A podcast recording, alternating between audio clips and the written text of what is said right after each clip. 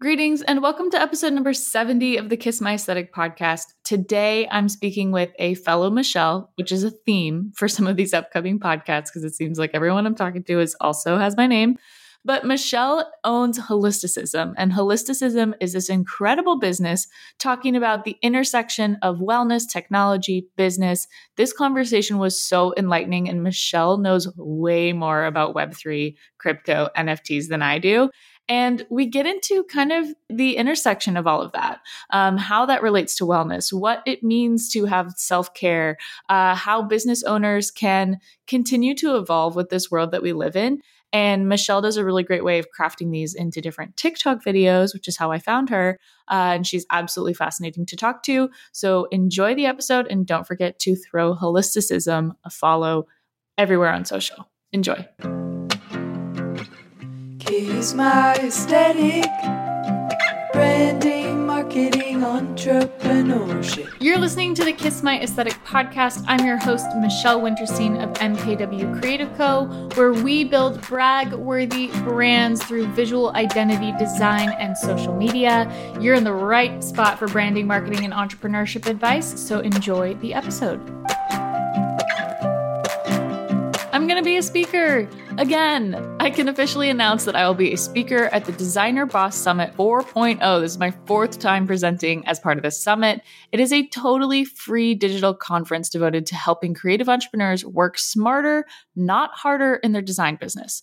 Right now, there are 20 plus amazing speakers coming at you from all over the globe, which is crazy exciting, and topics ranging from making sales to charging premium prices to simplifying your own schedule and everything in between. I'd consider myself the in between. My presentation this go around is all about motion graphics, specifically animated GIFs, and how they can take your brand from basic to bragworthy. So if you're interested in that kind of thing, this summit is a no brainer.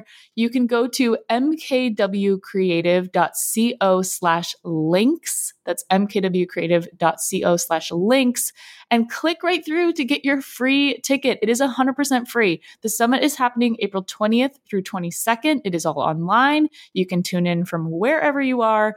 And please let me know on social if you happen to snag your ticket. I can't wait to see you guys there. Greetings, guys, and welcome back to the Kiss My Aesthetic podcast. I'm so excited to have a fellow Michelle on the pod. Michelle, welcome.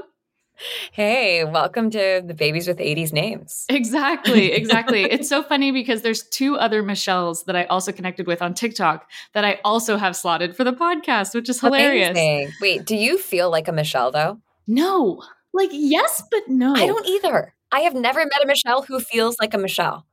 Isn't that weird? There's so many other names that have such you can you can think of like what an Ashley looks like, right? like you can think of what a Sarah, my sister's name. I, all my best friends' names are Sarah. My sister, I have three best friends named Sarah. They're all they all very much fit Sarah, and they're all brunette, like classic. But yeah, ah, Michelle's oh, Sarah. Yeah, Michelle's don't really have like a a look.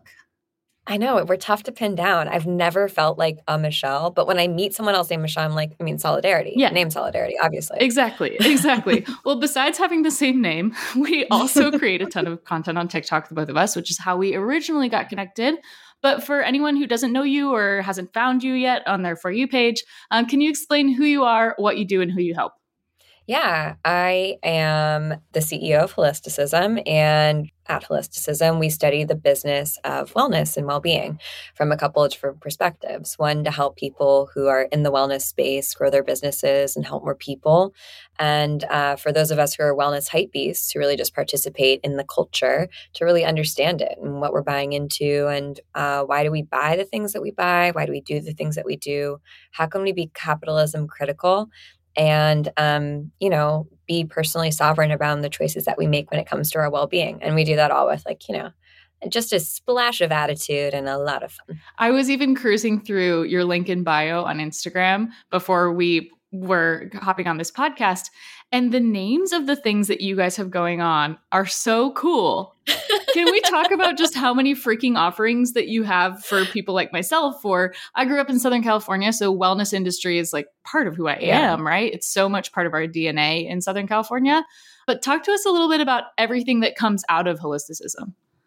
I mean, it's a lot. I mean, I'm sure my team would wish that, wishes that it was uh, that we were a little less prolific because we make a lot of content. But we basically, you know, we have these two groups of people that we help: wellness practitioners and then the wellness hype beasts. And I found that as um, working in the wellness space for so long, a lot of wellness practitioners are also people who tend to have what I call squiggly brains. So they're often, and I would say like across the board, entrepreneurs tend to be people who don't fit into a box that's been decided for them. They don't fit into a nine to five job. They don't like having a boss. And part of that might be because they are naturally rebellious. You know, they have that rebel archetype in them. But I think a lot of us are not neurotypical. You know, I have ADHD, I have epilepsy, and I just never, I felt like when I was working a nine to five job, like I was dying. Like I truly, it sounds so dramatic, but I was like, I'm wasting my life sitting here doing these things in this boring way, like taking so much time. And I think a lot of entrepreneurs have squiggly brains, whether they also have ADHD or are neurodivergent, or just in general, think in a nonlinear way, think in a way that's different than the average person.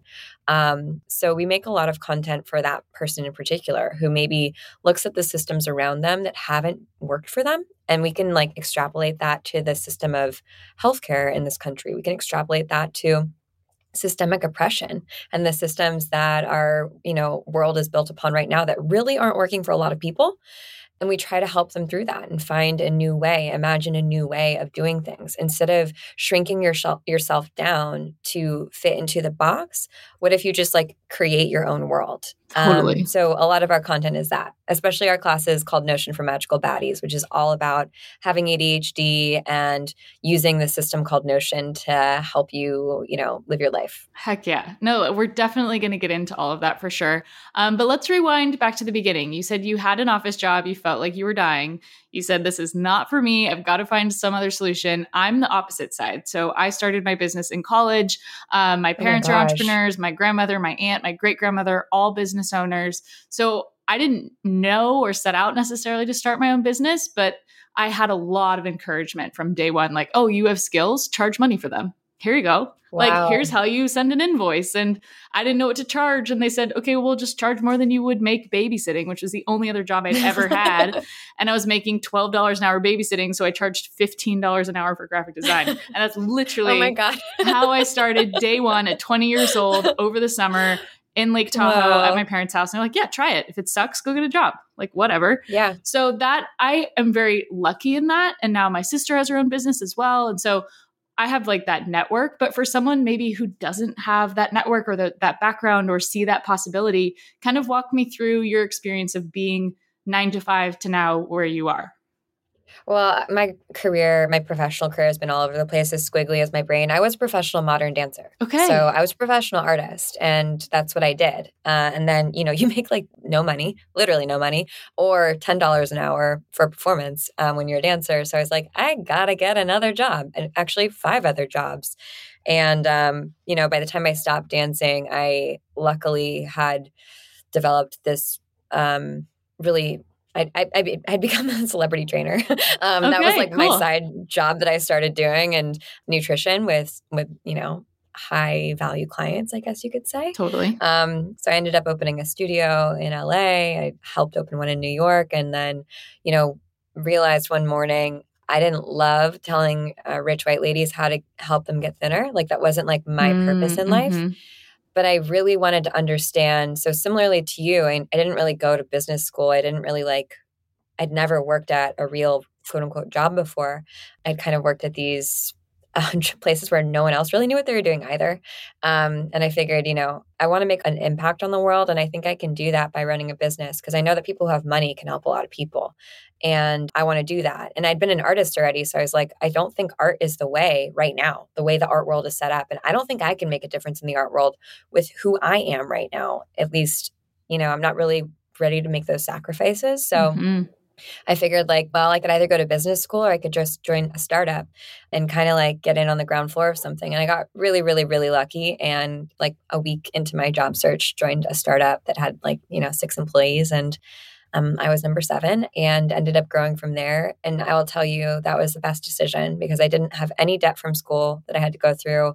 And you learn so fast when you're just kind of immersed in it, um, Totally. especially at a high growth startup. You learn a lot. So I worked in tech for six years after that. And then a long pathway of jumping from company to company, which is very typical in the tech world, um, started holisticism. Okay. Okay. Now this makes so much sense, your content on TikTok, because I kind of came across your content of your case studies, for lack of a better term, of brands like Outdoor Voices, about Mirror, Mhm. about Peloton, about this, this, you know, convergence of the business world and wellness world and advertising world. So that leads perfectly into our three topics of the podcast, which are always branding, marketing, and entrepreneurship. So, the first question I wanted to ask you was how does branding actually inform our perception of the user and vice versa?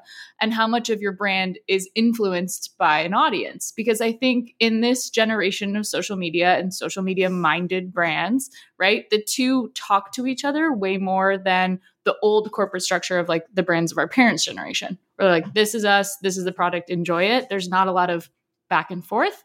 Um, so, how do you tackle this question of kind of how the brands reflect the user, the customer, the client, whatever you want to call the other end, and back and forth?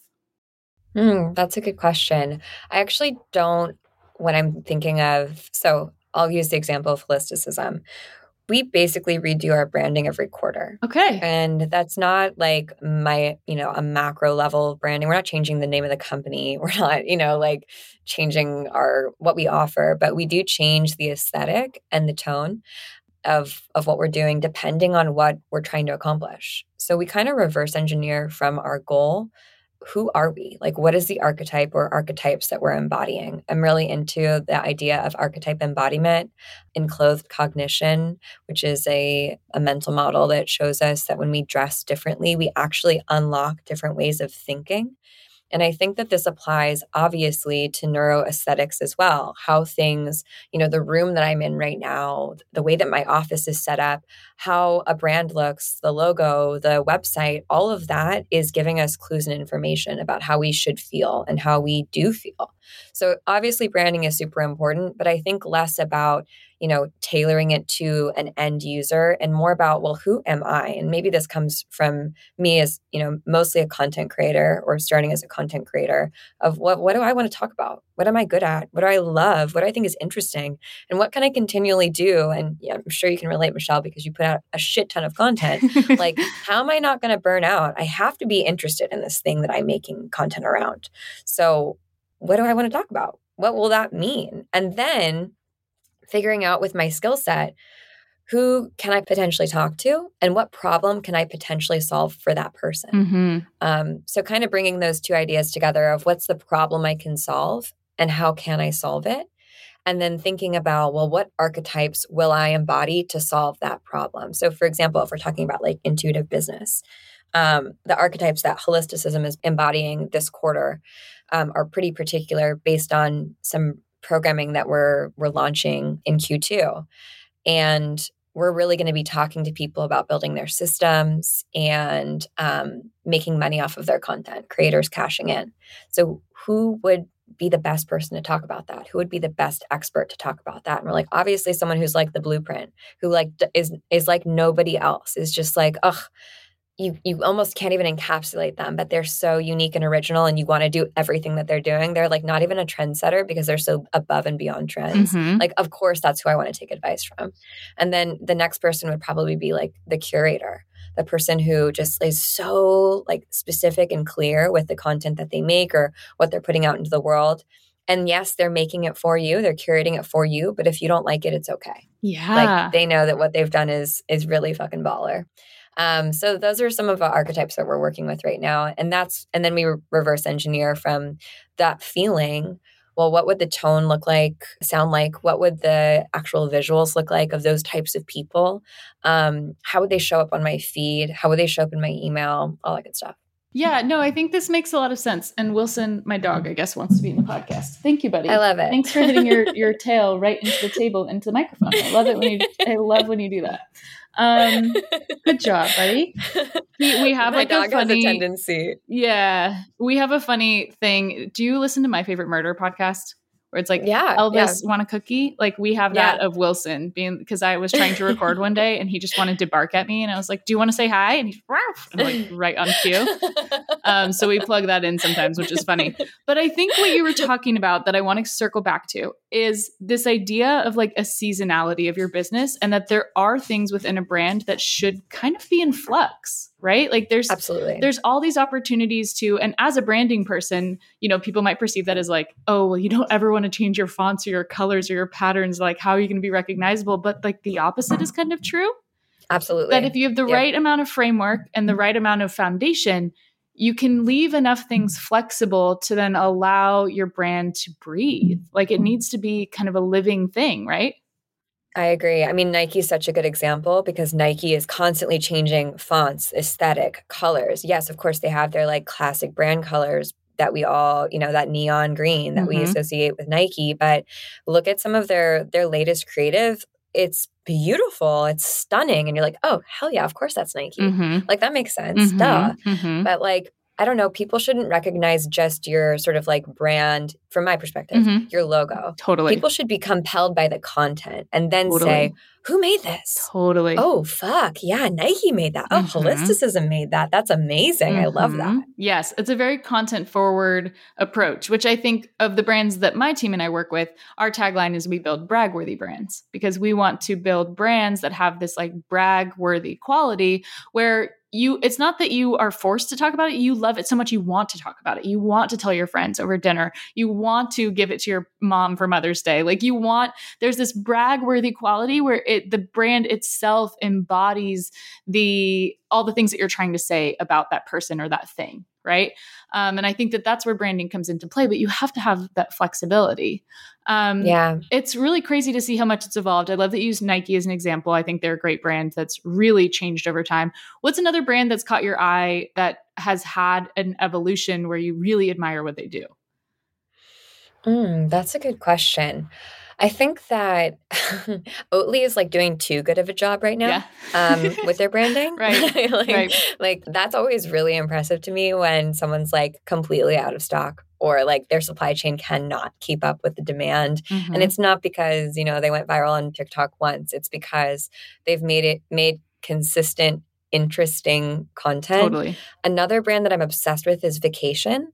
Do you know this brand? I was just looking at their stuff this morning because I have another client and we reference them all the time. They're crushing, crushing. They're amazing. And I think that their story, you know, like who knows if their story is it's a story. So who, who knows how true it is, but But also, who they cares? started as just right, exactly, exactly. I mean, I've worked at enough startups to know that every single brand story is made up, Mhm. um, and most brands are like made in a lab somewhere. Mhm, Um, mhm. uh, you know, most big brands are made in a lab, especially the ones who they're like, oh yeah, the founder was just in his college dorm thinking no Nope. no that was a startup studio trust me um but vacation's super interesting because for like two years they were just a radio station Okay, I you know didn't know this. No. yeah, they were just a web player, and they were, I think, basically like a design studio, you know. um, Right. and then because they'd made this like Pool FM, which was their radio station, OG. mhm, they were like, "What's a product that can go with that?" And they decided to white label sunscreen, and they picked this really great scent, and now they've got their candles and Mhm. their perfume. But the most interesting turn to me has been their move into the NFT space because I think that that's fascinating and a really great example of just an organic sort of um, transition of like, of course, people are obsessed with this brand because it started off as this like web player, right? Um, everything has come naturally, you know, and grown naturally. Of course, people are going to want to opt into the brand and supporting the brand and even being part of it, like, you know, being an equity stakeholder in a way by owning an NFT. Um, so that sounds like that's a perfect organic move into Web3 versus, I don't know, like Chanel making an NFT. Um, I don't think that bags. that's Yeah. necessarily, Yeah. yeah. like I don't, I don't, I'm not going to buy that. I don't, I think that's just like a cash grab. Right. Okay, let's talk about that because this is the question really about advertising and marketing. Clearly, things have evolved so quickly. We weren't even talking about Web3 even two years ago. I'm fascinated No. by it. I haven't dipped my toes into the pond yet, but my brain is on. I, I talked to someone about this and then I had to call my sister and I said, I feel like Elon Musk is in my brain. Like, this is the feeling, this is, must be what it feels like to be him.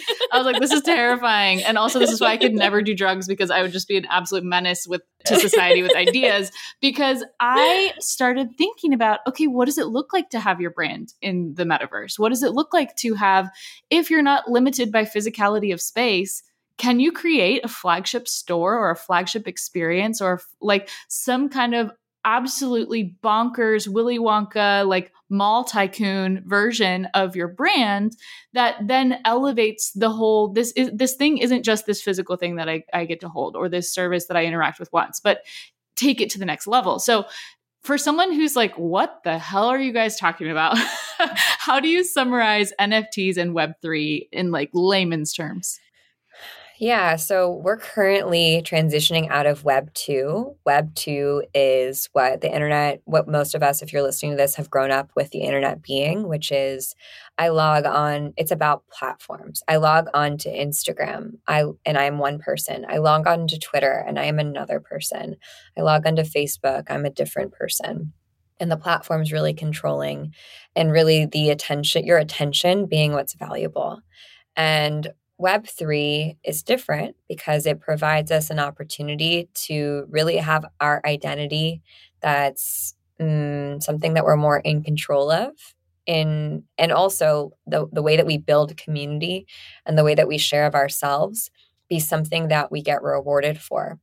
In Web 2, the more people that join a platform, um, let's say the more people that join Instagram, if you're an early adopter, you actually get penalized because if there are fewer people on the platform, then you have a higher likelihood of getting seen, right? Mhm. The more people that join, the more popular it gets. Well, then, you know, you might not grow as fast because now there are really shiny, beautiful people also making content Mhm. here who are your, you know, your, I guess, competition.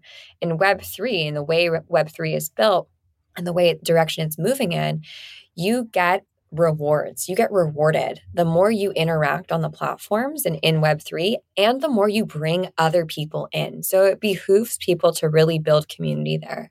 And Web3, I would say, like in general, the philosophy behind it is that there should not be single stake stakeholders. There shouldn't be like a Mark Zuckerberg who Right. can own all of Meta. Right. There, we all of us can own a stake in these platforms that we're interested in. And Web3 is, you know, the the rise of Web3 comes with the blockchain and being able to make things like smart contracts, which are what NFTs are um, a byproduct of. By um, by byproduct, I mean smart contracts allow NFTs Right. to exist. Um, and then DAOs are another interesting thing that's happening in Web3 decentralized autonomous organizations, which are basically communities where if you are part of it, you're effectively buying in, contributing to it. Okay. So you own a stake in it. Okay. So you could have voting rights for, let's say you and I, we, we start Michelle Michelle Squared. That's our DAO, right? Uh-huh. Only Michelle's can join it. Yeah. And once they join, they buy a token to get in. So that's how they're saying, like, yes, I'm buying a stake in this. Or we make an NFT that's like, you know, Michelle bumper sticker. Um, and it's a picture of that. And so they can buy the NFT and that represents their quote unquote ticket Mm-hmm. into this DAO. Mm-hmm. And they also, along with that ticket, get voting rights or get a certain amount of voting rights. So if they bought 15 of those NFTs, then they are allowed 15 voting spots. Okay. So all DAOs are set, you know, DAOs are set up differently depending on, you know, who's involved and what the premise is. But it's an amazing. I, I understand what you said about like, oh my God, my brain feels like it's on fire or something Yeah. because effectively Web3 breaks down all the systems and all of the boundaries and limitations that we had in Web2 and it asks you to reimagine what could the internet be like? What Totally. could being online be like, you know? And I think the first question to preface this whole conversation, and when I had I had all my friends over for dinner even last night, and there were 16 of us, and we've gotten into this conversation before. And I said, okay, you you have to park yourself. Like, are you a technology optimist or pessimist? Because if you believe in the, like an absolute dystopian future where everything is online and everything everything else is going to go to shit, you're going to have a bad time in this conversation. So I was yeah. like, I need you to park yourself in like technology optimism and see this as a potential for all the things that we love and do in real life. Travel, mm-hmm. experiences, connection, like any value that you're getting from a Web 2 existence, theoretically, you could get that in Web 3, but better like more yeah. you know and and the the metaverse or web 3 doesn't mean that we won't also be in real life Exactly. That's I think what a lot of people like get afraid of of like I don't want to only be, you know, visiting Turks and Caicos by putting on a headset and right. I think that is a bit dystopian, but it just opens up more opportunity. Instead of thinking of like crowding out opportunities, we're just opening up a whole new literally multiverse mm-hmm. to ourselves, mm-hmm. a new way of doing things. I think it's really interesting and exciting and I also like to approach things from an abolitionist perspective, which is um, when things aren't working, we get to imagine a new future. Totally. Instead of trying to like, well, fix this, reform this broken system that really, really sucks and like it's going to take a really long time. What if we can imagine a completely new system, um, like prison reform? No, let's just like abolish prisons, yeah. right? Yeah. Same thing when it comes to I think technology, instead of trying to reform Web 2, which we know is really broken, we know that there's like a lot of problems with it, right?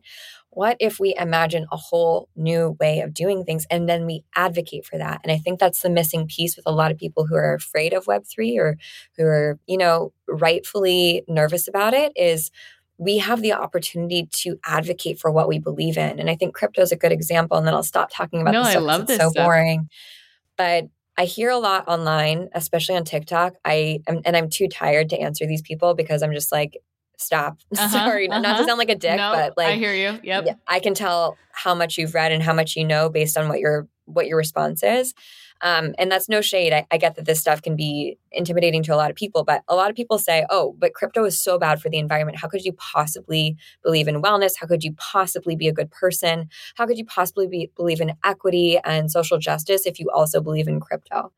And my answer is first and foremost, um, do you think that big banks are good for the environment? Do you think that Bank of America and Chase that are like literally funding pipelines right. that that's a better answer and not you know we're not going to just like compare those two but but let's that's our other option right is totally. the current banking system that we exist within totally and what's so cool and such a great representation about web3 and demanding better is that bitcoin uh, which is like the og cryptocurrency mm-hmm. when it was first created and as we're you know minting it now still mining it now it required a lot of energy because it's proof of uh, proof of work. Mm-hmm. So it takes a lot of energy to mine it and to basically say this is legit.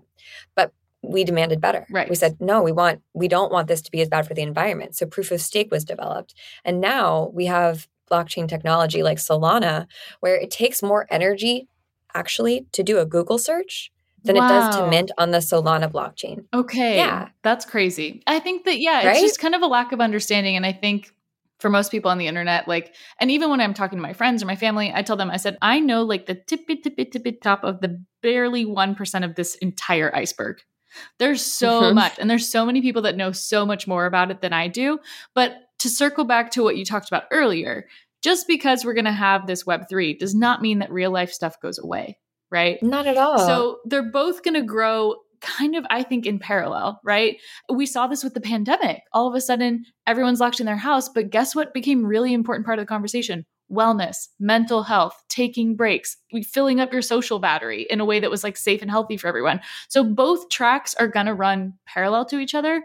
And what a perfect thread back to holisticism of where do we see the evolution of this business and wellness coexistence? Because I love that what you said on your TikTok that like the wellness the marketing of wellness or the wellness economy is almost kind of phasing out And I love that. I love seeing the things Yeah. kind of oh yeah, that come got, and go. That got people very mad, Michelle. The way that people came for me, they're like, "Wellness is not dead." And like, okay, calm down. yeah, and foremost. but also like what happened to 90 calorie packs and SnackWells and the South Beach diet and all that other stuff. Like everything has a life cycle. And even we talk about that with Instagram. Like Instagram's kind of on its way out. We're my team. Instagram is 100% in the death knell. Yep. It is. Like, just you can tell by the number of like features that they're dropping and how quickly they're dropping them. Like, and they're the, not fully the fleshed timeline. out. Yep. No. And they're just like, come back, please. Oh, What yeah. if we give you the timeline you've been asking Uh-huh. for? Like- we moved all of our clients off Instagram contracts because we do Instagram and TikTok management for brands that we design. So Cool. that's like what my agency does and and my team. And now I kind of was getting this feeling. And then I had interviewed Alex Beadon on the podcast. She's like, Oh yeah, I've built my whole business on Instagram. I think it's done. I was like, Okay, here we go. Like she goes, I'm totally pivoting. I really had to like reconsider. But she had courses and downloadables and everything like growing your Instagram stories. Here's how to get better at Instagram lives. Like all of her products are kind of centered around Instagram growth. And Wow. she's totally taken. And I've looked up to her for so long. So I was like, okay, I had had this feeling, this premonition already that like that's how it was going. So we told all of our clients, like, okay, you can sign on for a video content contract, but we will no longer be Mhm. offering Instagram. And almost all of them were like, okay, yeah, that makes sense. And then I had one that was like, no, I think my audience is on Instagram. I was like, yes, they are, but also you have a whole untapped audience. We don't really need your existing audience. We need a new audience as well. So yeah. it's both, Yeah. but it's crazy. Let's talk about the business and the wellness and the wellness phasing out because I love that you got a harsh reaction on that on TikTok.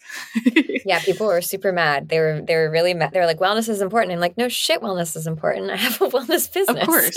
Of course. like you, come on, buddy, you're preaching to the choir here. But the what I'm talking about is like wellness, capital W, wellness industry, right? Where Mhm. we're like the smoothie bowls, the avocado toasts, the Alo Yoga, right? Like that version of wellness is dead yes. straight up it's dead i will call it i will happily eulogize it because we've moved past it and part of that is because of the pandemic during the pandemic we realized oh my god wellness should be accessible for all And it should be all the time, everywhere, always. yes Yes. exactly Mhm. exactly and we were like well it's not fair you know that wellness wellness shouldn't be expensive Wellness Mm-mm. shouldn't just be for Gwyneth Paltrow, which it had been. Wellness had been a way to basically veil your wealth Mhm. and to show people that you have leisure time, that you can spend time on yourself, that you're um, a certain level of class because you can you've thought about these things and you you value them. And not, none of that is necessarily bad. It's just the truth of what the wellness world was.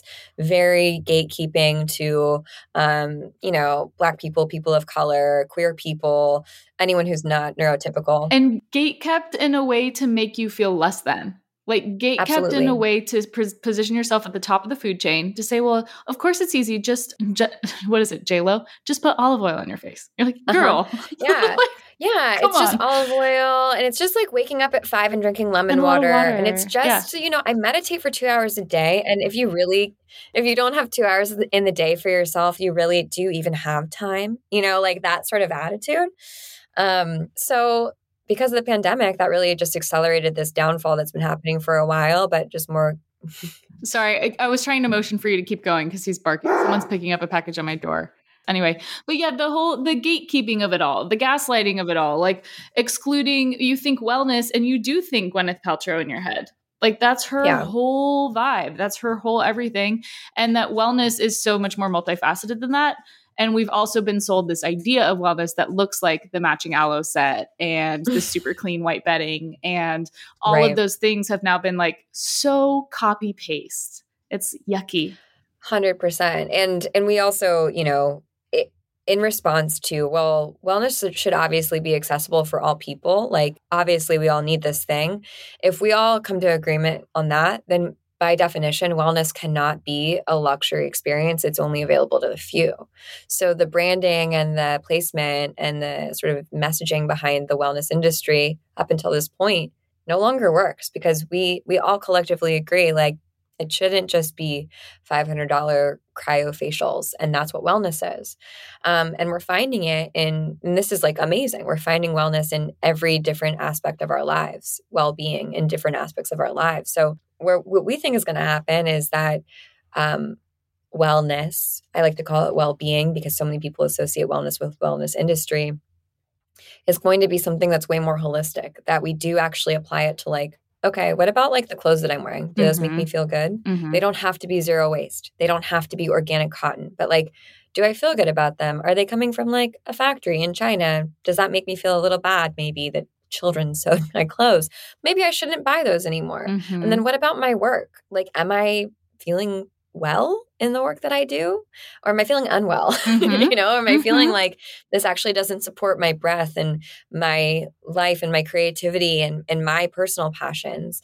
Um, is this degenerative or is it regenerative? That's a question that we ask a lot. And I think that that's really what we're moving more into is a more holistic perspective of well-being of what about my office space? Does that make me feel good? right. If it doesn't, like, why would I work there? Totally. You know? Totally. And I think for those of us that came up in entrepreneurship in the height of the girl boss era, this is can feel really conflicting because so much of our worth and I like this was me, started my business 2014, leaned in, read girl boss Sophia Amoruso into the whole thing. And to then think of having that audit of every facet of your life feels not as satisfying as the productivity of I woke up, I did this, I made this many brands this year, I did this much quality work, and like the output economy of what, how much you make, how much content you make. Oh, I'm posting on TikTok eight times a day. It's like, holy smokes.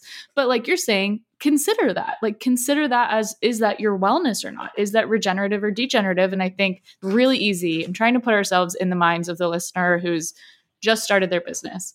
It's really easy to fall into that that really slippery slope. So what kind of advice would you give for someone who's interested in what what I do, what you do and kind of wants to start to get into this arena? What kind of advice would you give them if they're just starting out? Whew. Well, oh my God. um, my advice would be start an email newsletter. Like Amen. Amen. Amen. Amen. exactly. start it immediately. I would honestly start it on Substack. Like Okay. because you could monetize it so easily if you needed to, but that could also serve as like your website for the time being. Um, that's what I would do. I don't think you need a fancy website right now if you're first getting started, but I do think that you need to make some fucking killer content. And I also think you need to know what your unique intersection is. Like, I'm not saying to niche down. I actually like, I don't know, we might disagree on this, but I do not think that you need to niche Agree. down. Like, Agree. Agree. I think that that's a that's a killer of like a lot of creativity. But I do think you need to know where you stand. Like, what's your corner? My corner is intuitive business and well being. Um, that's what I know and like I love to talk about. And I can pretty much connect any topic to those two topics because that's my lens that I'm obsessed with and that I know so, I know better than I know myself. Um, so know what your unique intersection is. And usually that's two disparate ideas. And once you are sitting at that, in the middle of that X, that intersection, like usually there's not a lot of competition there because you're so unique, because that's, they're so different. Um, so I would say maybe know what that is. And I would also say, like, yeah, think about degenerative versus regenerative. Degenerative means to take away from life, regenerative means to feed, to be life giving. So, what is life giving? And that also means what is making you money because your business should be regenerative. Your business should refill itself. Yeah. So if you don't have products and services and you don't have a cycle of content that feeds from your free content into your paid content, then you do not have a regenerative business. And everything I try to model my business after comes from nature. Nature is naturally regenerative and it has zero redundancies. So there are no duplicates, unnecessary duplicates in nature. There should be no unnecessary duplications, um, redos, extra TikTok videos, extra content that you're putting up over and over again on Instagram. That should not happen. Um, save your energy.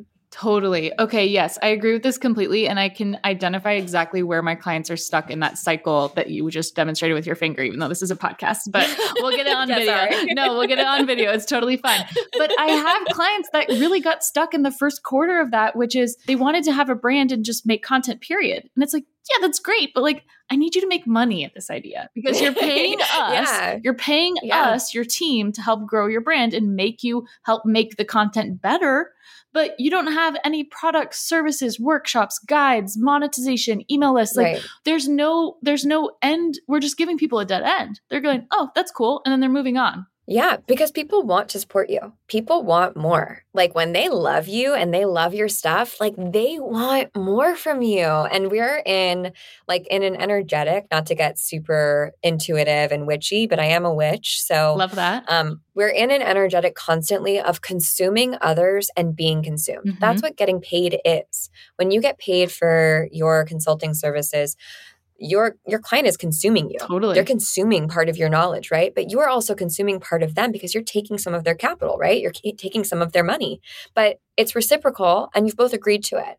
And that consumption cycle can feel horrible to some people because they're used to being overconsumed. They're used to Mhm. giving too much of themselves all the time in their relationships, in their friendships, on the internet. They're used to just putting up a shit ton of content and not really getting much in return other than followers or a few L's or whatever, Mhm. right?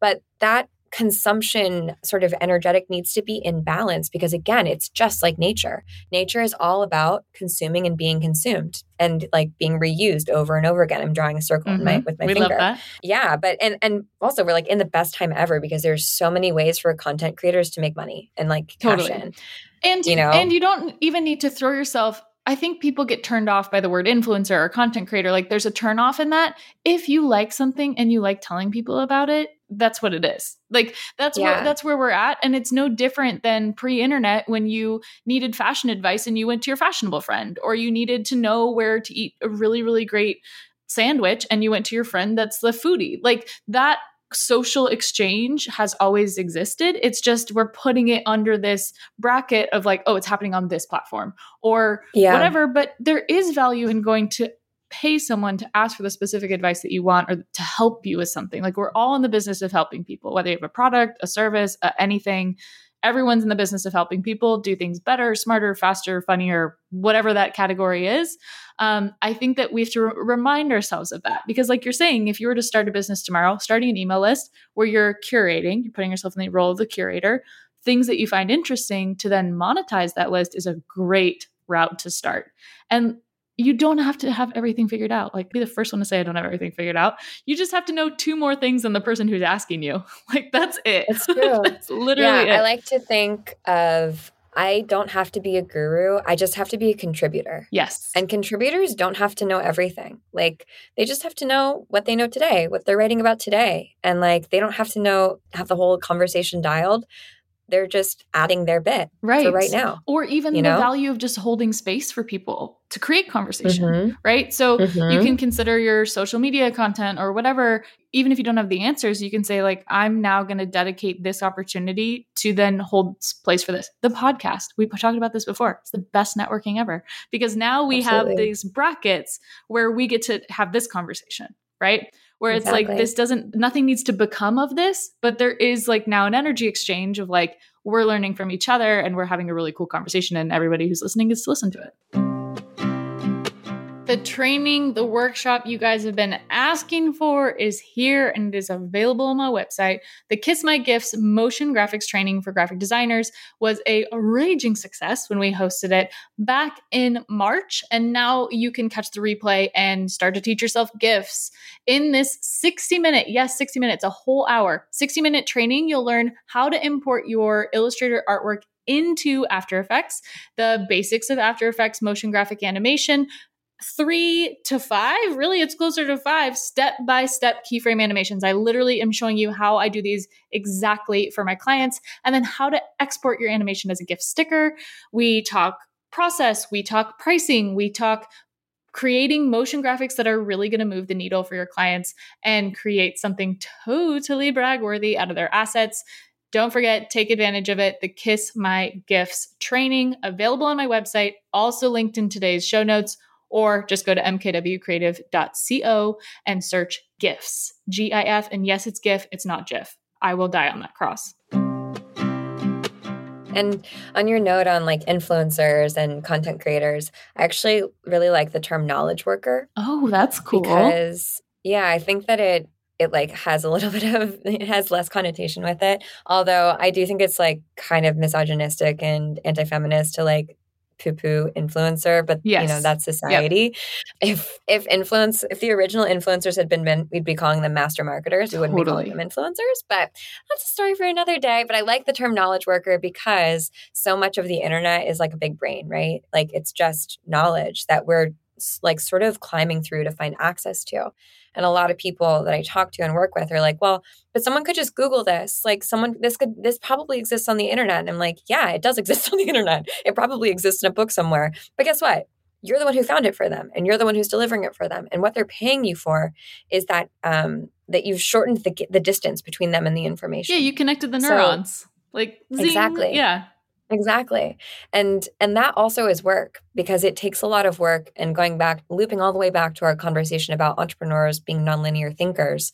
Nonlinear thinkers are the best at this because we're really excellent at seeing all these disparate ideas, these stars in the sky, and creating a constellation out of them where someone else would have just been like, I don't know, just a bunch of stuff up there. Love like, that. I, I don't know, I, I can connect them in a straight line. We're like, no, no, no, this is a masterpiece. Mhm. Let me show you how it all works together. So Mhm. my nonlinear thinkers out there, my squiggly brain people, like you're made for this. And you're also you're made for entrepreneurship above all things, I would say. Totally. My my killer tagline in a social setting that my family now makes fun of me for is well what you could do is if I start a sentence with that they're like oh gosh here she goes like she's off. And I find myself saying it to clients because I get so hyped on their ideas and and you strike me as this person too where you are pulling all those crazy ideas together.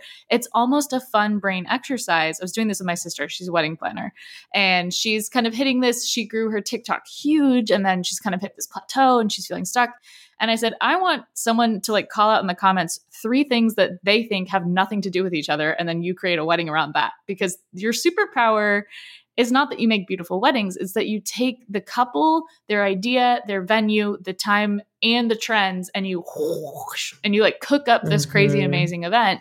And like you just said you can see the constellation where somebody else is like yeah okay it's a bunch of stars. Like these things don't seem to relate to each other at all and like what a Yeah. fun brain teaser exercise like i love this Yeah. stuff I, I my my team likes to make fun of me because that is what I I do all my husband and I do all the time. We'll, we'll walk into a restaurant or we'll have like bad service somewhere or we'll have a bad experience. We'll be like, okay, what would you do different? shark tank Okay, that what would you bitch yeah yeah, yeah, exactly. We're like, okay, so what would you do? Like, you know, this I work at this beautiful co-working space and um, for a while they were really struggling because of COVID. And so, you know, my husband and I were having a dinner party and I was like, okay, what would you do if if you were second home to like make to like really make it pop? And we just it's so fun to come up with ideas for a business that isn't yours because it's so low stakes Oh, yeah. and it makes you so much better at looking at your own business because you're like, oh, wait, totally I could probably take some of that advice that I'm spilling out for somebody else. I have the best story of this. I literally just did this at a friend's birthday party, their 30th birthday, where my friends who they've been a couple for like 11 years, his passion is tropical fish tanks. And so he has this whole side hustle where he propagates tropical corals and he sells them. But based on ocean regulation, the price of corals fluctuates daily. So you could actually own a coral like Bitcoin. like Bitcoin. exactly. But there's this whole thing, it's called like aquaculture, whereas you only grow from your own propagations. You're not taking anything out from the Uh-huh. ocean, right? yeah, yeah. So he has this incredible bank of knowledge about this coral industry, and he finally like is now not shy to then he asked me for like some logo and some some logo help and some marketing help and everything like that. And his little brand is Ties Tanks. And I told him, I was like, well, now it has to also be a coral shop on the front, but a speakeasy in the back because you would get tanked at Ties Tanks. And like I, we just went a million miles with it, and then at the, and then now there's like twelve people in the party circled up, and we're like, and then and then and then and just like going for it. But like you said, it's so low stakes to just brainstorm that like that's the most fun thing. yeah. I mean, he's got to make coral coin now. Exactly. Because like that would be and it and it moves up and down Easy. with coral. Who easy. knows? Yeah. Easy. Oh, That's just so fun. It's so fun. It's so fun to talk about. Yeah, it just gets me so jazzed and like how cool that we get to do this as a job.